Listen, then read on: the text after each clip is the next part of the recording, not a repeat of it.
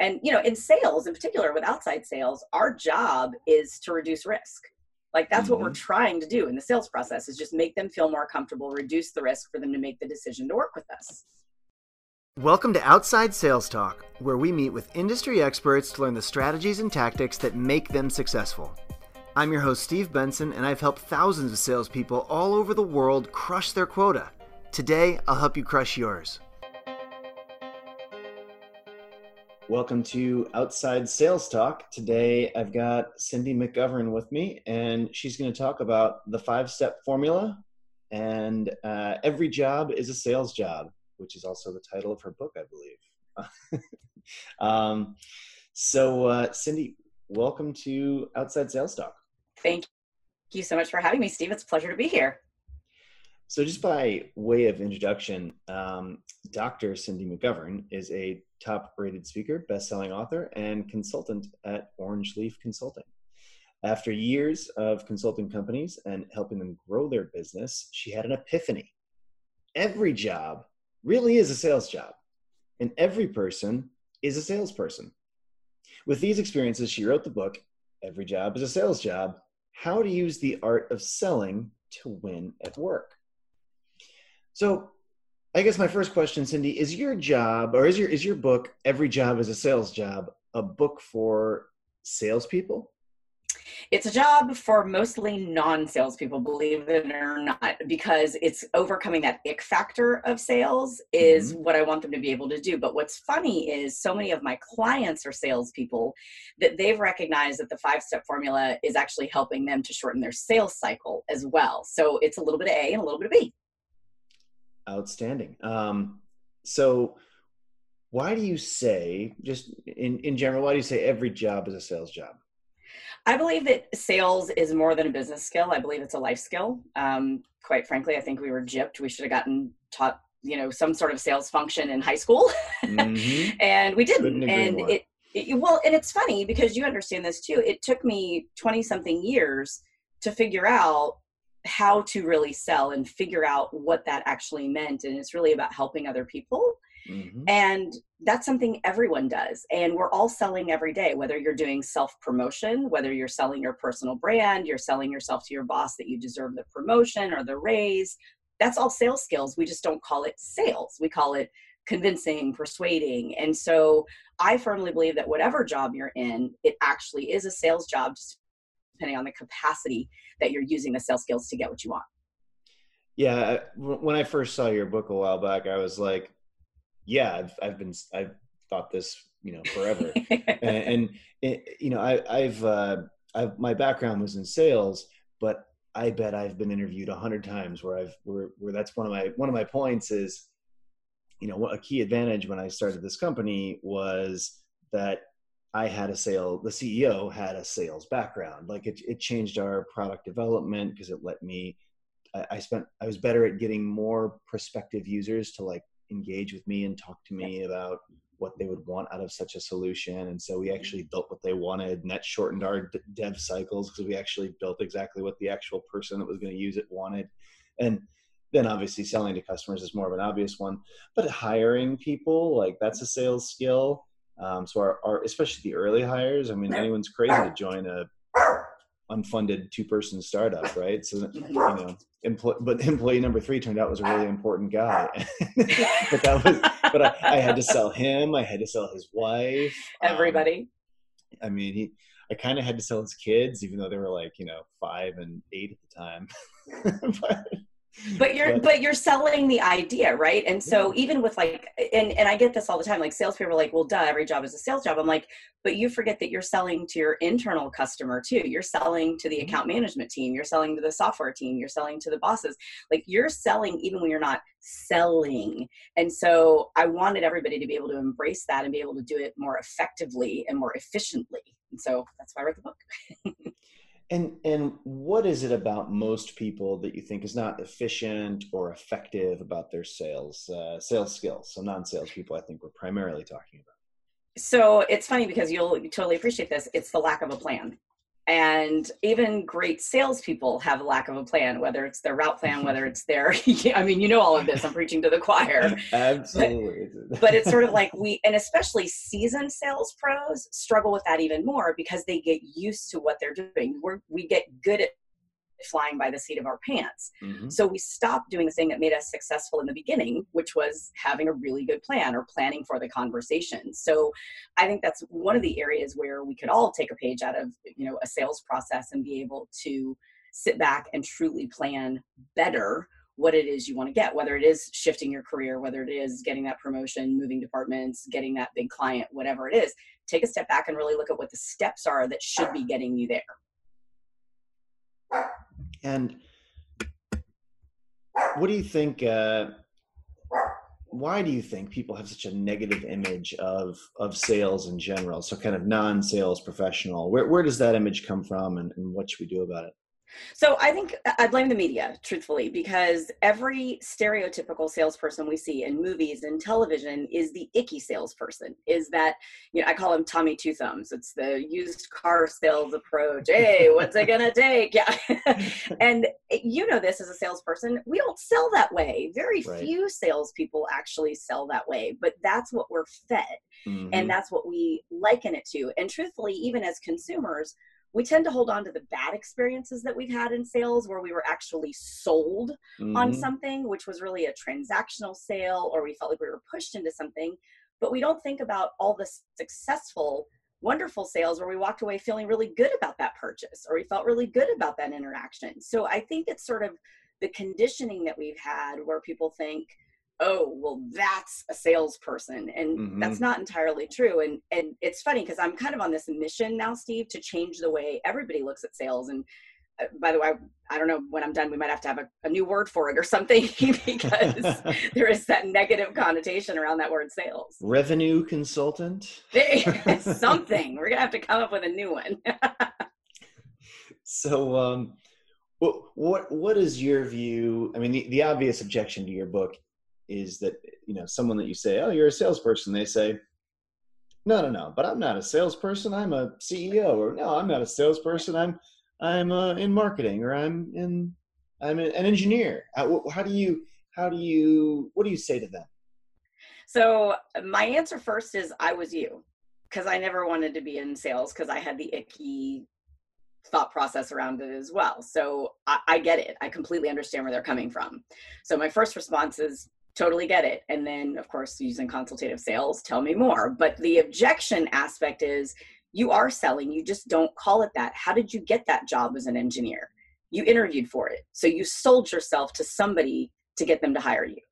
If you're, you know, I was uh, being interviewed on a radio show recently and they were like, well, what, how is a janitor a, a salesperson? And I'm like, because they're actually selling the image of that building when you walk in, whether you recognize it or not. And your definition of a successful interaction in that store, that grocery store, that doctor's office, whatever, begins with what you see first so that janitor is actually selling it to you mm-hmm. so it's it's really funny when you kind of take a step back and you recognize that sales are actually all around us we just don't necessarily recognize them as sales yet yeah not to, to mention that. that janitor had to sell her husband on you know an idea yesterday or she had to sell her yep. friend on another idea or she had to, she had to interview for the job. I mean there's the sales is just mm-hmm. everywhere in our lives.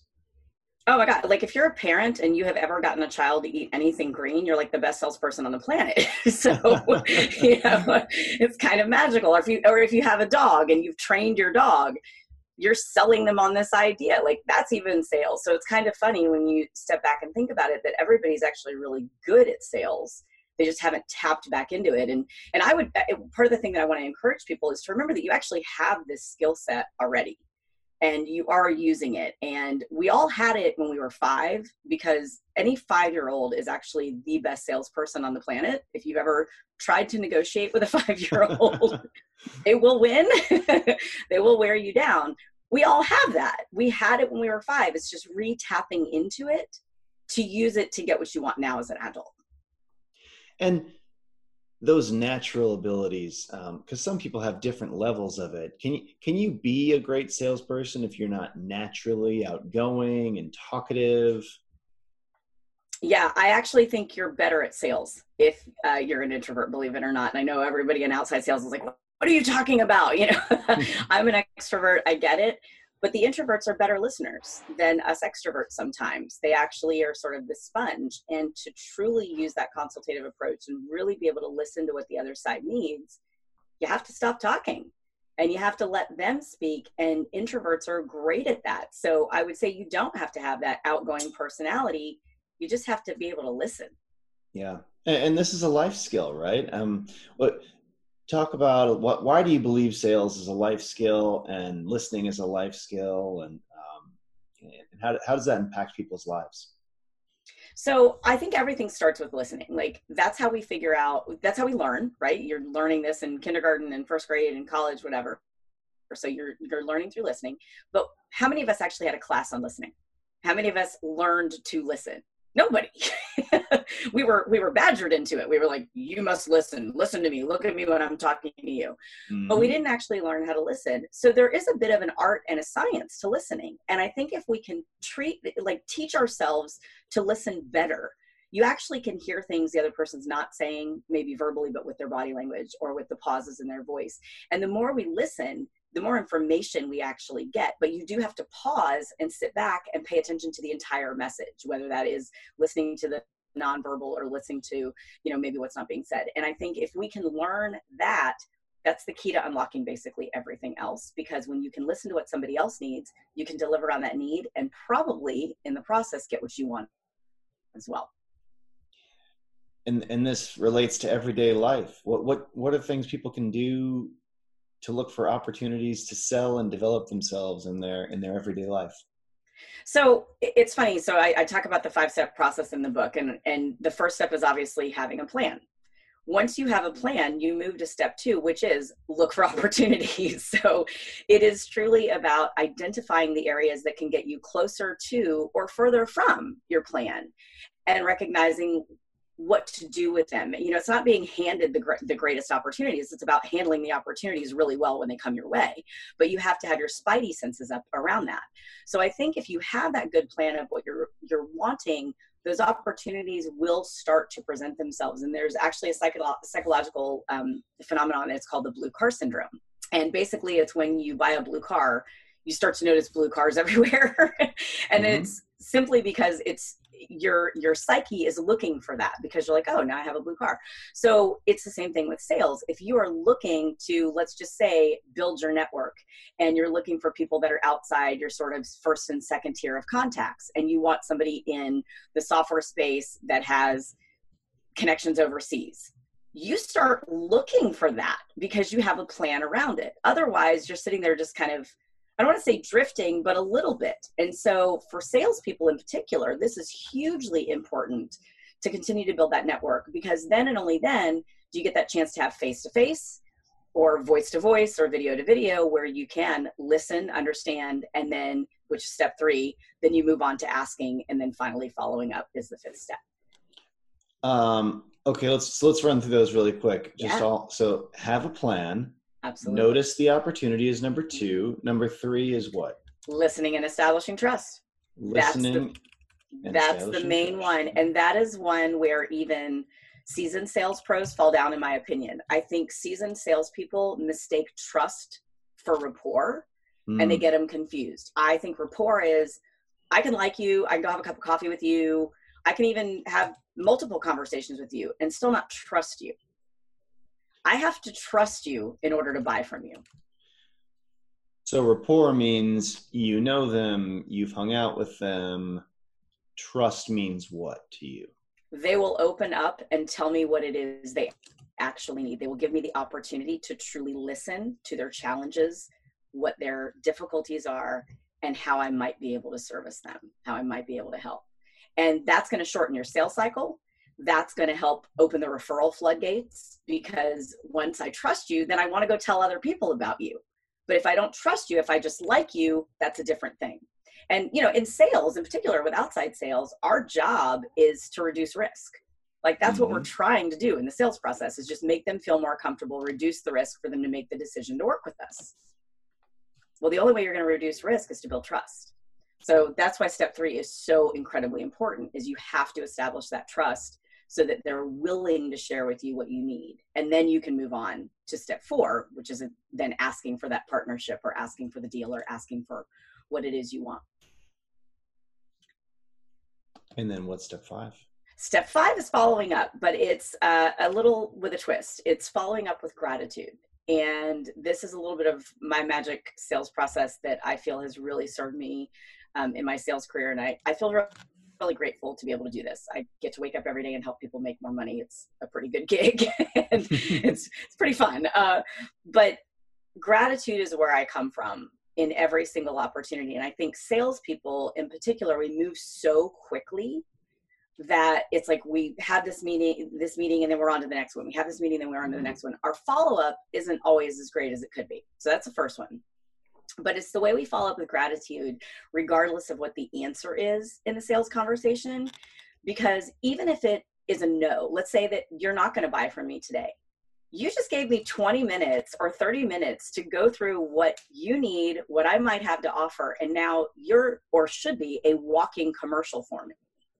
And depending on how that interaction went, is whether you're willing to go tell somebody else my story. So I come from a place of gratitude that I want to follow up with you, even if you said no to me, because I want you to go tell that story. I, you know, to truly have a sale in the true outside sales sense of the word, a lot of stars have to align.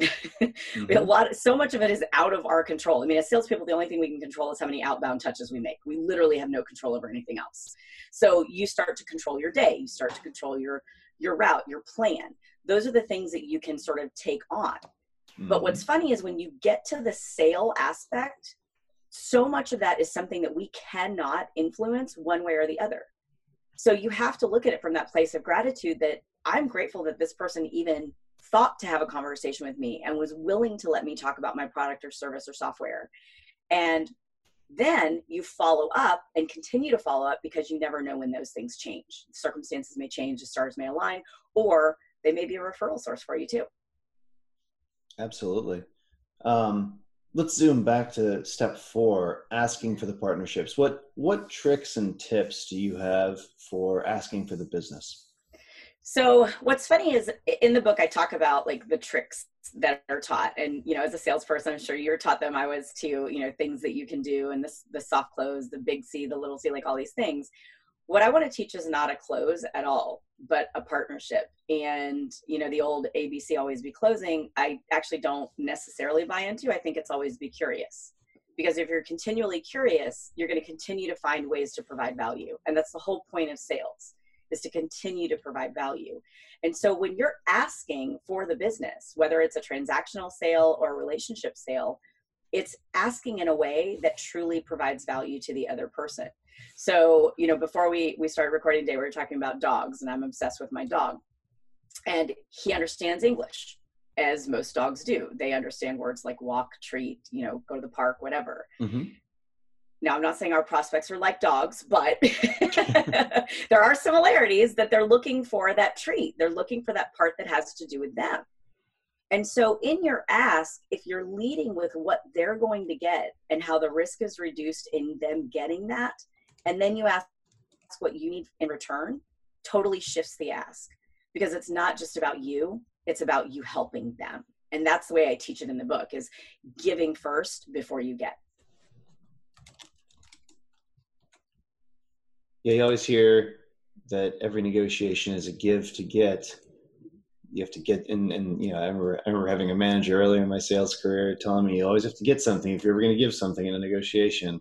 But it's, it, I guess what you're saying is a little bit different. Is always give, and then, then you will get later. It's like you know, mm-hmm. give and then you'll receive. But yeah. first, you have to, you kind of take the leap as a to give someone something first. That's that's an interesting strategy. I, I love it. Thank you. And and I think part of that also comes from you have to come from that place of abundance as a salesperson. And so many salespeople, you know, there are quotas that are still out there. People are still managing by these things, and I, and I totally get it. And I've been there. Trust me, um, as an outside salesperson myself. And so we have to stop and think. Each interaction we're having with a prospect or potential client is something that gets us closer to another deal or closer to another relationship or closer to another sale whether they buy today, whether they buy tomorrow, because they are that walking commercial for us. So you have to choose to come from that place of abundance versus scarcity. Because if you're coming from scarcity, we all know this. The prospect can smell it all over you. like mm-hmm. that desperation is palatable. But if you're coming at it from a place of, I'm not going to sell you anything you don't need. And if it's great for today, that's fantastic. And if it's not, that's okay too. And being able to recognize that and maybe don't sell them something right now, but maybe sell them on sending you a referral, maybe sell them on introducing you to somebody else. There are so many ways to continue to make that a successful quote sale without actually having them sign a check in that moment if it's not right. And that's what I want to give people permission to be able to do too in sales is sometimes we push because we think we have to hit this quota or something, but you know when it doesn't feel right. You know when you're selling somebody versus inviting them to buy. I always want you to invite them to buy. And you brought up quotas. Uh, what are your thoughts around quotas? So it's funny. I quotas. Some may argue are plans, right? And I actually like quotas. I'm a goal-oriented person. I write down my goals. I'm a to-do list girl. Like I like all of those things. So I'm actually a fan of it from that angle. But I think you have to know your sales team and i think you have to know yourself as a salesperson and i think for some people they're incredibly demotivating and i think they're starting to to shift and some teams are not using them in the way that they were when you and i were sort of outside sales in that capacity. But i do think there is sort of a bumper that they give us in terms of this is where you should be this is a range where you should be. And so i do think there is a benefit to that but you got to know each individual salesperson and if this is the thing that is literally holding them back because they are so fearful they're not going to hit it maybe move it you know take the governor off and see what happens yeah i i uh I always kind of thought the I, I always treated the quota like it was a random number, um, and just tried to sell as much as I possibly could. Yeah. and, and, some years were great, and some years were okay. But it, you know, I always tried to, I, I always try to ignore it and not think about the quota because I felt like mm-hmm. the just the philosophy of thinking about it all, all the time, the mindset of thinking it all, about it all the time, almost hurt me in negotiations. Like I, I wouldn't, yep. I wouldn't be able to I, I, it's almost like I was if I just was so worried about getting the deal done because because I was focused on that number, I I wouldn't get as I wouldn't actually bring in as much revenue on each deal. You know, it's better to yeah just do the do, do the best you can on every job and then uh, in every deal and and then uh, and let the you know kind of kind of let the chips fall where they may because if you just do you do your best on every single one then you'll you'll uh, you'll end up doing better in, the end, I think. Whereas if you just fix it on the number, I think it's not only mentally tough, but I, I think it has a it can have a a bad result. I, I agree, and I think you end up looking for the wrong finish line. So if the quota is like I have to hit this number, that's not actually the goal. The goal is the relationship with that client. The goal is to turn that client into a great referral source, or to give them a good mm-hmm. story to tell, or that they give you good reviews and if we're focused on that other finish line it's like you're focusing on a transaction ship not a relationship and that's not really what any business is anymore um, we really want to create those relationships with the buyer especially with consumers having so much more say in what we do now i mean i can tell the world on twitter in five seconds whether i like it or hate it and so mm-hmm. we have to recognize that each of those interactions we're selling that person on wanting to tell a good story about us. And I think it's really important. And sometimes the quota, um, you know, shortens that that view a little bit too much, in my opinion. Yeah, you know, it's it's, it's funny. These these all these interactions we have our, with our customers are so important, and doing a great job on them is so important because, like you say, word word gets out there. If if you weren't getting a good job, doing a good job, then then word's going to get out, and if you are getting a, doing a good job, word will get out. I it, this morning. Um, I, I, got a bunch of notifications that there are a bunch of things going on on our on on Badger's Facebook page, um, and uh, you know, and what it was was a discussion. Someone someone had basically said, "This is like the same as Google Maps. I don't see why anyone would buy this." And then a bunch of our customers who I, don't know if they're getting notifications or or I don't know how they even knew, knew to do this because it was he was commenting on a video on our Facebook page, like a kind of a commercially video, and and they were and then and so then a bunch of our customers were like oh well i mean i use it for this and this and this and obviously google maps doesn't do that. This is how this is why it's so valuable to me. This is what it does. And like them they it's it's like they were they were selling for us and so like my mm-hmm. salespeople didn't have to or our marketing team didn't jump on and like answer this guy's question.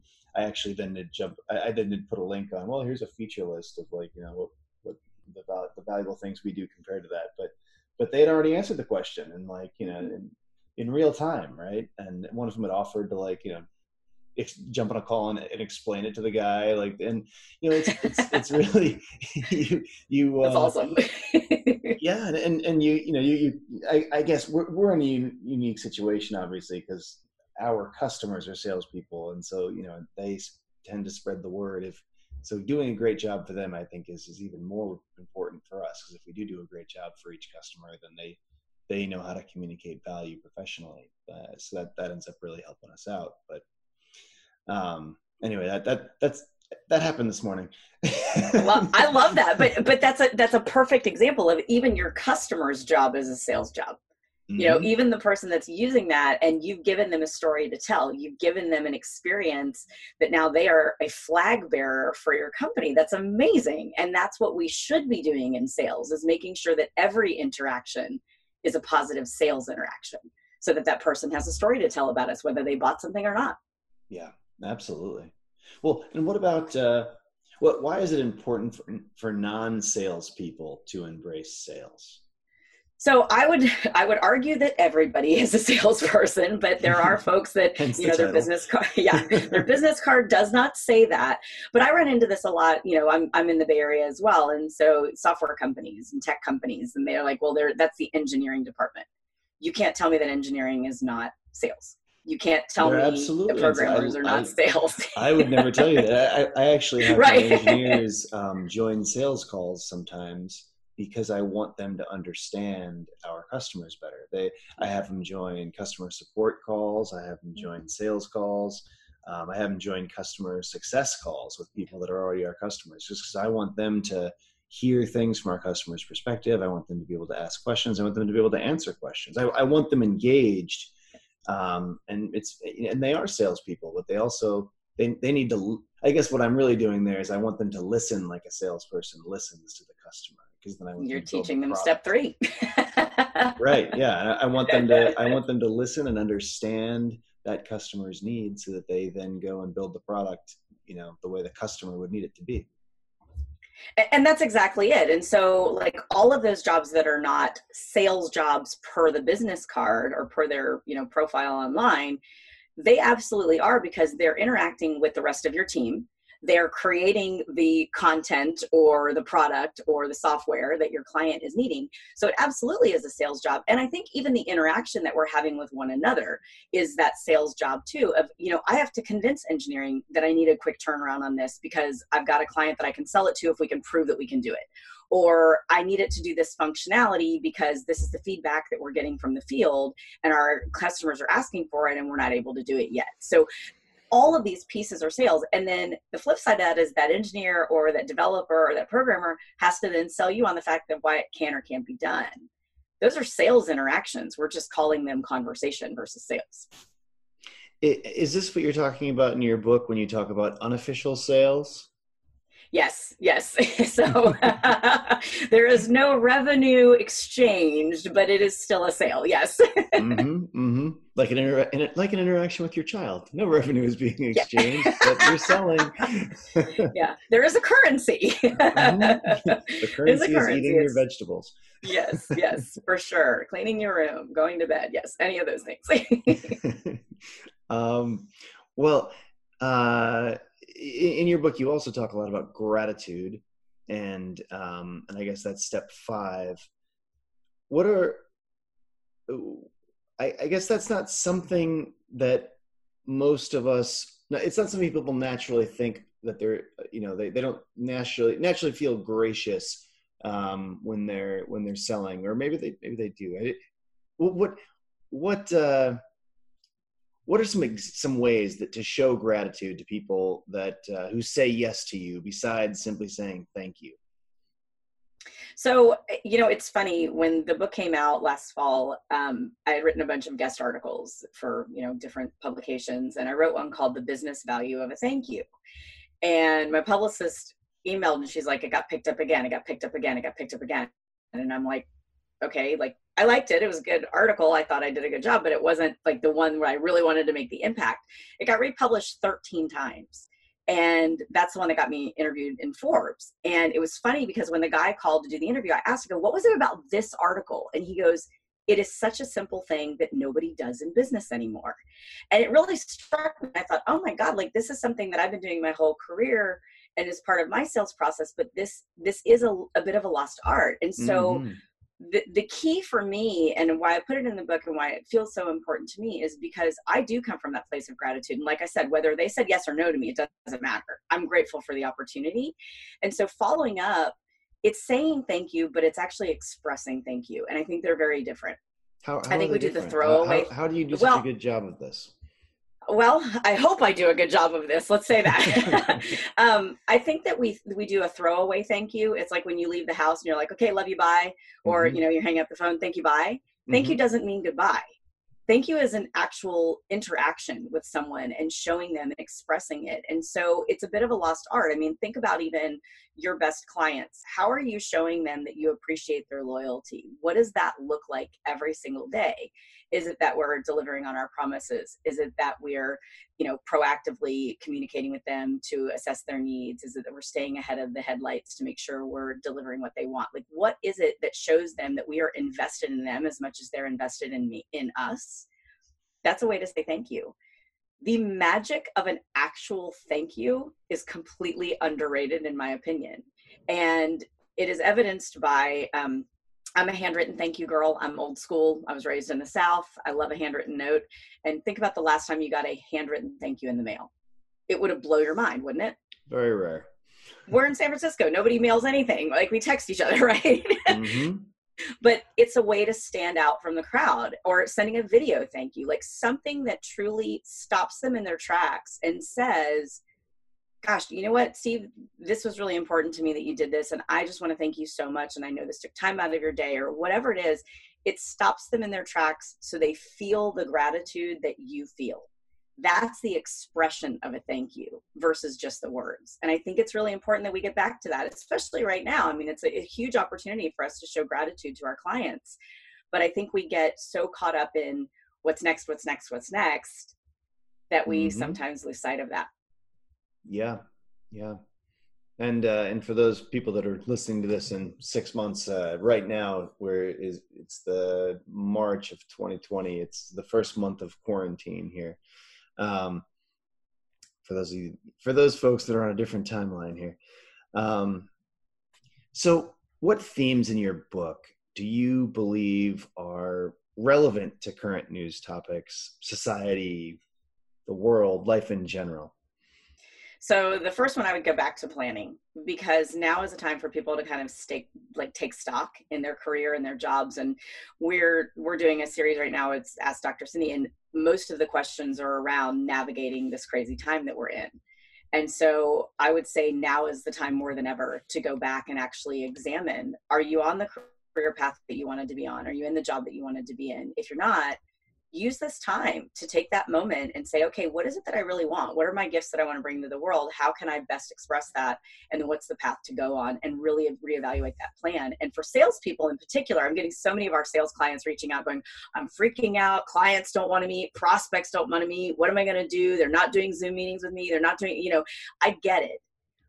So go back to your plan. If your plan A isn't working, shouldn't you stop and create plan B versus yeah. continuing to push that rock uphill?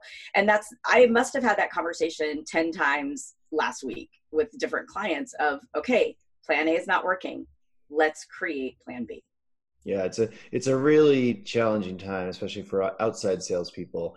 In many cases, you know, the reason that you sell with an outside sales team instead of, you know, putting it online um, or opening up a store and waiting for customers to come to you and, and, selling stuff retail or or doing inside sales and calling your customers over the phone is that there was something about this customer or something about this product um, or this situation or this sales cycle or something that really the best way to sell it was face to face. And so now that people aren't able to sell face to face it's it's really hurting their business because it doesn't transition very easily you know like it doesn't it's hard to sell you know a dentist that new tooth whitening laser with this new technology because you can't really get his attention or her attention unless you've shown up in person or and you can't really it's just it's hard or it's too hard to explain you know not in person or it's something you really have to show or they have to experience. There's just there's a whole there's so many products the best way to to sell them is in person and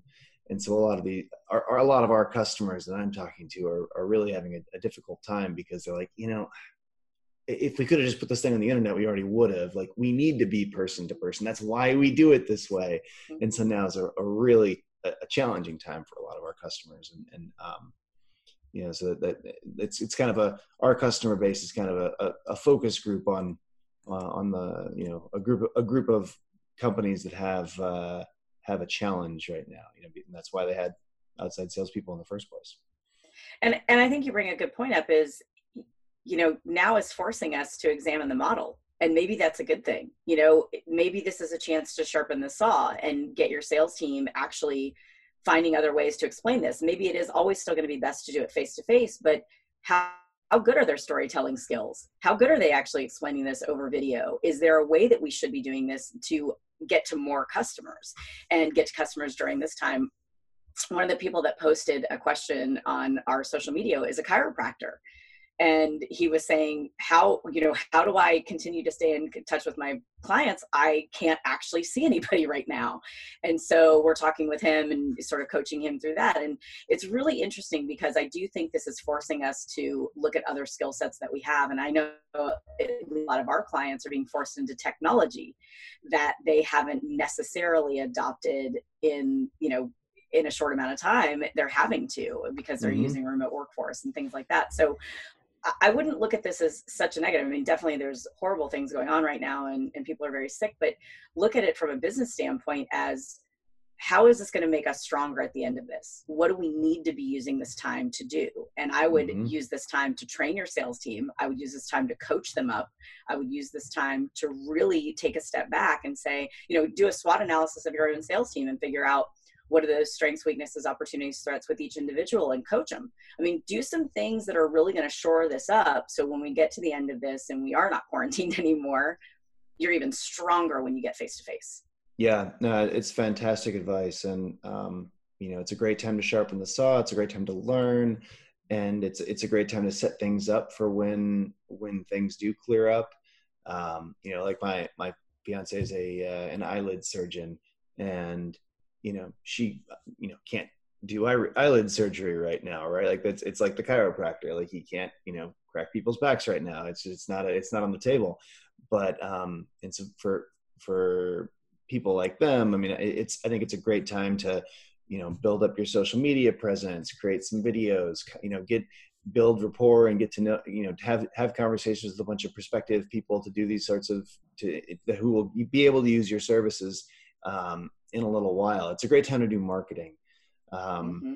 Uh, and and kind of set things up because some things you just can't do well right now. It's just you're kind of you're kind of stuck in in place. But you can if you even if you can't do your normal sales stuff and it's just really not going to work until this is over. It's a there are other things that are productive that you can do, and you know like I I was telling my fiance it's like yeah well obviously you're not going to do very well now, but um, you know the uh, it, it's if you can you can set things up so that in that July will just be a, a killer. July and August you'll just be totally booked out and you know and and doing great because you you kind of and you won't your year won't be affected that much. Your month will be affected, but you can make it up later if you do things right now.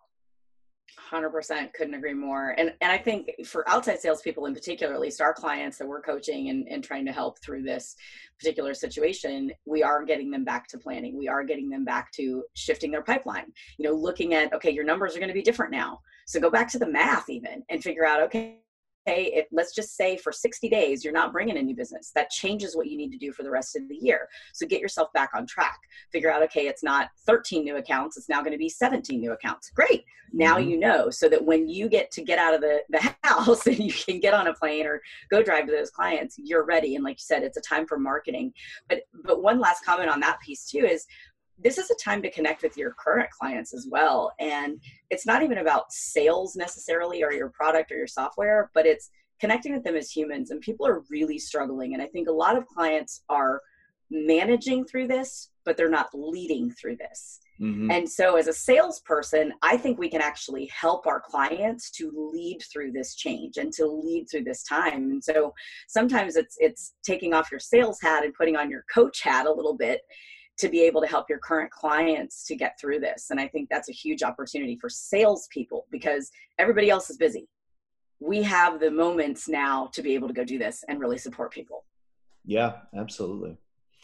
Well, the next stage in our in our podcast today is uh, the sales in sixty seconds, where I uh, I ask you short questions that have short answers. Um, can you name one essential habit or trait that will lead to greater success in sales? Planning.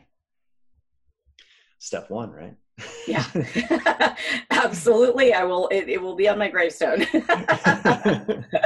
um, what's uh, what's the one thing you preach in every sales training?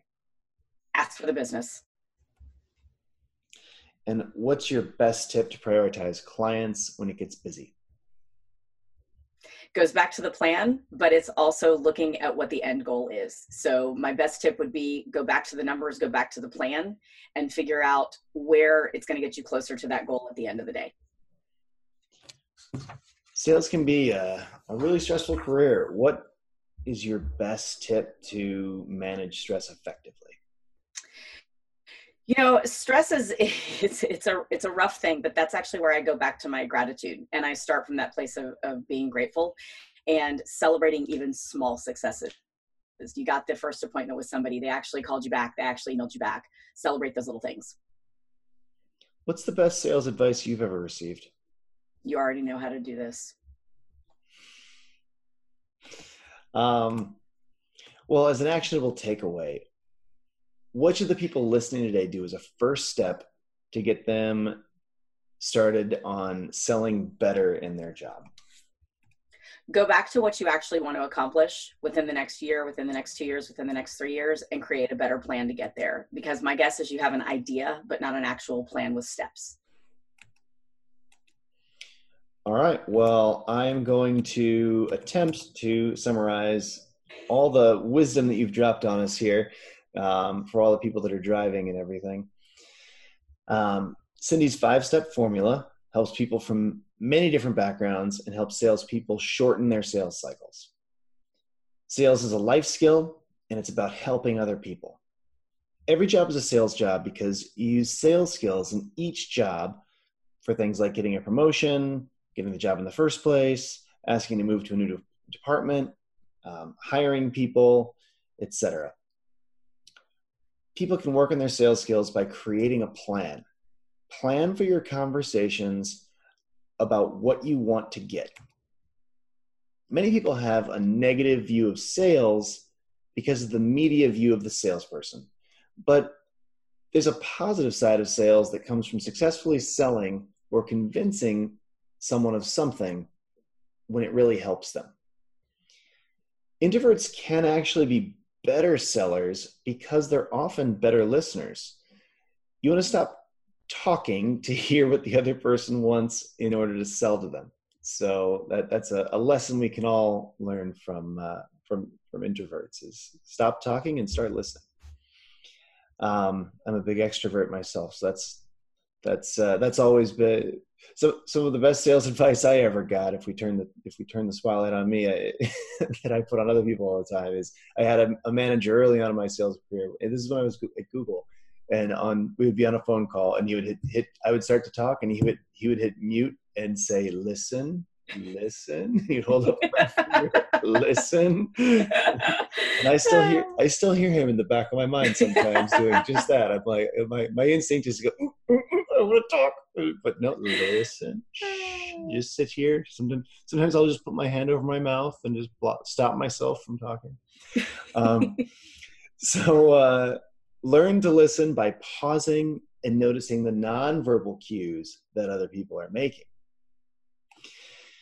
Cindy's five-step plan is one, plan, uh, probably the most important. Plan for what you want. Two, look for opportunities find ways to get closer to your plan and build out your network. Three, listen and establish trust. Someone needs to trust you to buy from you, and building trust will shorten the sales cycle. Four, ask for the partnership, the deal, or for whatever you want to get. Lead to, to ask for it, you lead with what they want. Give first before you try to get things. There are many ways to make it a successful deal without actually selling or force selling. You, you, you don't want to force a deal if it's unnatural. Um, you want to invite people to buy. Five, and this is this is a really unique one. I think um, I don't think I've heard this heard anyone talk about this the way you you have here before. Um, follow up with gratitude. Even if you don't get the sale, you can follow up with genuine gratitude and you can build relationships for the future. You can get referrals. Um, it, it's important not to just say thank you, but to express gratitude genuinely and, and, and more deeply. A lot of people just kind of leave a, a shallow thank thank you, but you you want people to really feel it. Th- thoughts around that? Um, how you can show people that you appreciate their loyalty and show them your gratitude. You can send them a, a special thank you so that they really feel that gratitude with a handwritten note or a video thank you or um, just expressing it, you know, more more from the heart, I think, and and in, you can even do it in the moment. You can't just say, "Oh, well, thanks, I really appreciate that," or whatever it is that people kind of quickly, you know, spit out. But take the time to say, "Hey, I, you know, this really means a lot to me that you that you took the time, and um, I really do appreciate it." You know, there's a difference between just kind of tossing out a thank you and and giving someone that, something that's genuine. Um, now is the time for people to plan as salespeople. If your plan A hasn't been working when you keep trying it over and over again, think about a plan B. Think, try to think about another way to do things. Um, and think about how you can prepare better. Cindy, this has been fantastic. Where can listeners read more about your work and how can they reach out to you? Um, pretty easy to find. It's drcindy.com, and my email is drcindy at drcindy.com. I'm on all of the social media platforms as First Lady of Sales or Dr. Cindy, plug them in there. And I love to hear from listeners. I love to hear their questions and their success stories more than anything. That's the thing that gets me up in the morning. So if folks are taking this advice and actually implementing it, I'd love to hear and be able to celebrate those successes with them as well. Well, Thank you, Cindy. And I, I truly do have gratitude for you taking the time to teach us these things today. Um, this has been a great episode of Outside Sales Talk. And uh, if any of our listeners can think of other sales reps that would benefit from learning the stuff that Cindy's talked about today, share the love and forward this on to them. Take care until next time, guys.